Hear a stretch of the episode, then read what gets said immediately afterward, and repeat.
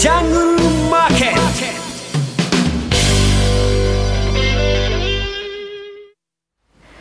ゴーゴージャングルマーケット。このコーナーは、投資家の英知をすべての人に、投資コンテンツ e コマースを運営するゴゴジャンの提供でお送りします。えこのコーナーではラジオ日経で人気の高いパーソナリティをゲストにお迎えして相場の見方を伺っています。今日のゲストはスプリングキャピタル代表の井上哲夫さんです。井上さんは午後ジャンでメールマガジン井上哲夫の相場の潮流を毎日配信しています。月額税込4500円。お申し込み詳細は番組ホームページの午後ジャントレードサロンのバナーからご確認ください。それでは今日のお話伺っていきましょう。井上さん鎌田さんお願いします。ます。井上さんこんにちは。こんにちは。よろしくお願いします。お願いします。1か月前の2月7日の放送でですね、はい、井上さんえー、織り込まなければならない材料が3つある、はいはい、1つは、まあ、オミクロン。で、はい、もう1つアメリカ利上げ、うん、そして3番目ウクライナ情勢を含む地政学リスク、はい、でこれらはインフレが進むという意図でつながっていると言われてましたけれども、ねはいはい、今のこの織り込み状況をどのように見てらっしゃるか、ね、あのー初めの2つですね、オミクロンとアメリカの利上げについてはもう織り込んだよということで、うん、あの2月の7日の放送の時に2月の1日の前の日ぐらいからアメリカの、ね、マーケットが急にあのウクライナ情勢、ロシア情勢というものを地政学リスクというものを考え始めてるけれども、まあ、北京オリンピック終わるまではですね、えー、安全時間帯でしょうというふうに申し上げたんですけれどもね、はい、なんか本当にあの8年前のソチ五輪が終わった後のクリミア併合、うん、えー、これと同じ形になってしまって、初めは、まあ、あのウクライナも、ね、東部のドネツク、えー、ルハンスクですね。あの、ここはもうロシア語の公用公用化が6割、8割なんで、えー、ここのところだけあの独立認めて、そこに軍隊を置いて睨み合いして、そこで終わりかっていうふうな雰囲気がね、漂ってたんですけど、ああに計らんや、ここまであの全土を、えー、掌握しようと。島には原発を攻撃するってもうありえないジュネーブ条約何なのっていうようなことまで起きてしまってマーケットが、まあ、特に今日の日本マーケットっていうのは大きく影響を受けたって感じなんですけれどもね、えー、ちょっとも分かんないレベルのところまで来てしまったという状況にはなってるんですけれども。やっぱりね、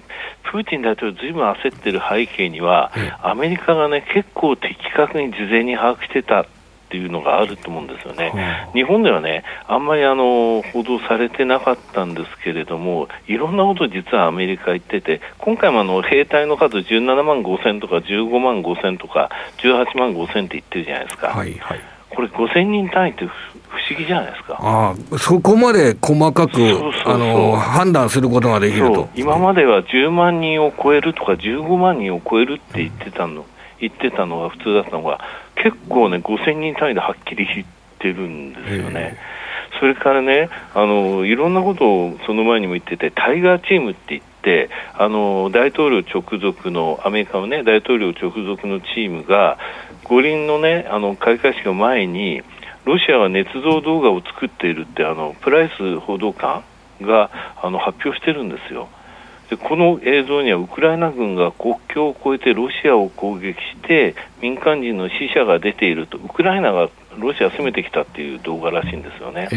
ー、でロシア語を話す弔問客を演じる俳優も登場しているとかもう実際のフィルム見てないと言えないようなこと言ってるんですよね。えーで今回その、あのその他ロシアが、えー、ウクライナがウクライナ国内の親ロシア派を攻撃したという写真とかね、うん、出してますけども、その、えー、後にいろんなこと言ったら、そういう写真止めてるんですよ。だから焦ったっていうところはあると思うんですよね、うん、今のところね。うん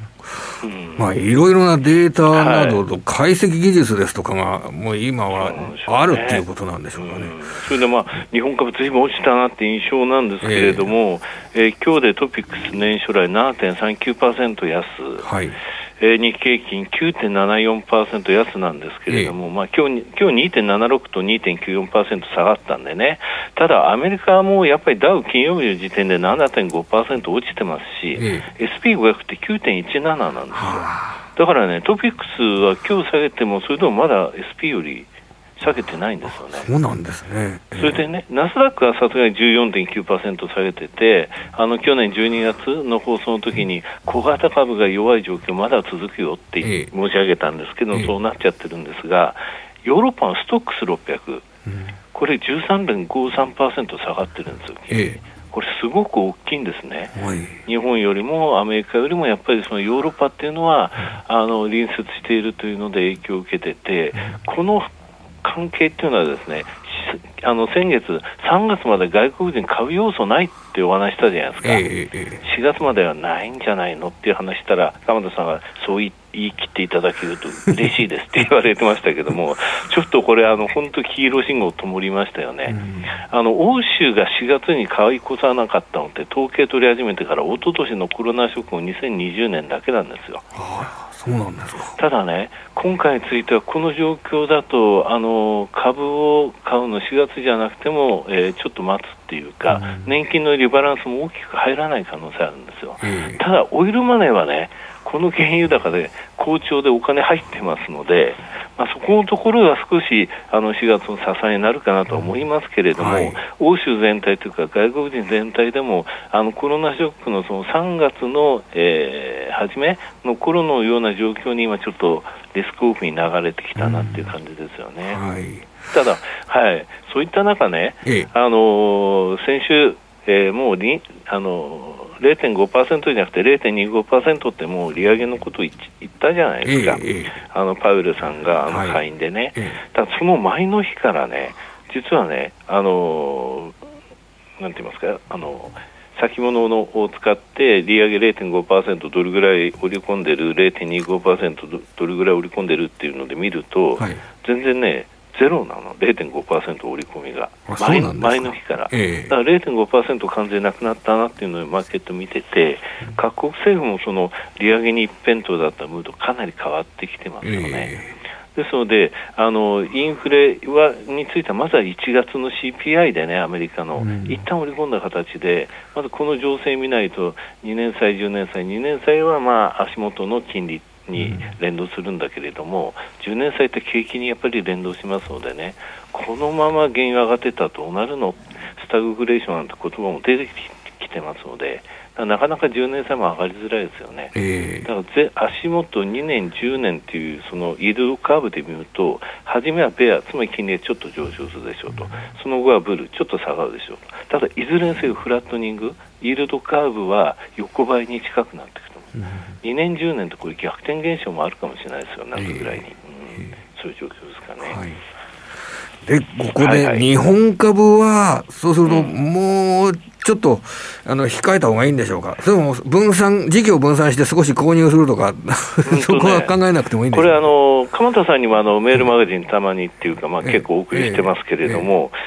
テクニカルで見るとね、まず全然買い買いも売りもサイン出ないんですよ。そうなんですか。これ、ここまで下げたのいいと思っても、先週の金曜日時点でもダウも日経平均も買いサインも売りサインもゼロなんですよね。うん、そういう状態の中、今日がね、あの先月ご紹介した3回り、5日25、75日の移動平均回り全部足しましょうと、うん、それがマイナス15%というのは大きなあの買いのめどになってくる、うん、マイナス10%っていうのがまずは1段目の買いでマイナス15を超えると、えー、かなりのその買い場っていうか、結果的にそれに戻ってくるっていうのを繰り返すって言ってきた、はい、そのマイナス15%、今日つけたんです。え今日の引けで。えで、これで3日のうち2日、そういう状況が続くと買いサインっていうのがあるんですね、えだから早くて明日の引けの段階でそういうサインが1つ、2つ出るぞって、そういうタイミングなんですよね、だから冷静だったと思いますよ、先週の時点でもその買いとか一切出なかったっていうのはね、テクニカルはアメリカも日本も買いも売りも支持してないという状況で、先週終わってますということですね。はい、はいわかりました。えー、井上さん、あの、本日もいろいろ教えていただきまして、はい、ありがとうございます。ままたお願いします、はい、ありがとうございました。今日のお話は、スプリングキャピタル代表の井上哲夫さんでした。ゴーゴージャングルマーケット。このコーナーは、投資家の英知をすべての人に、投資コンテンツ e コマースを運営するゴゴジャンの提供でお送りしました。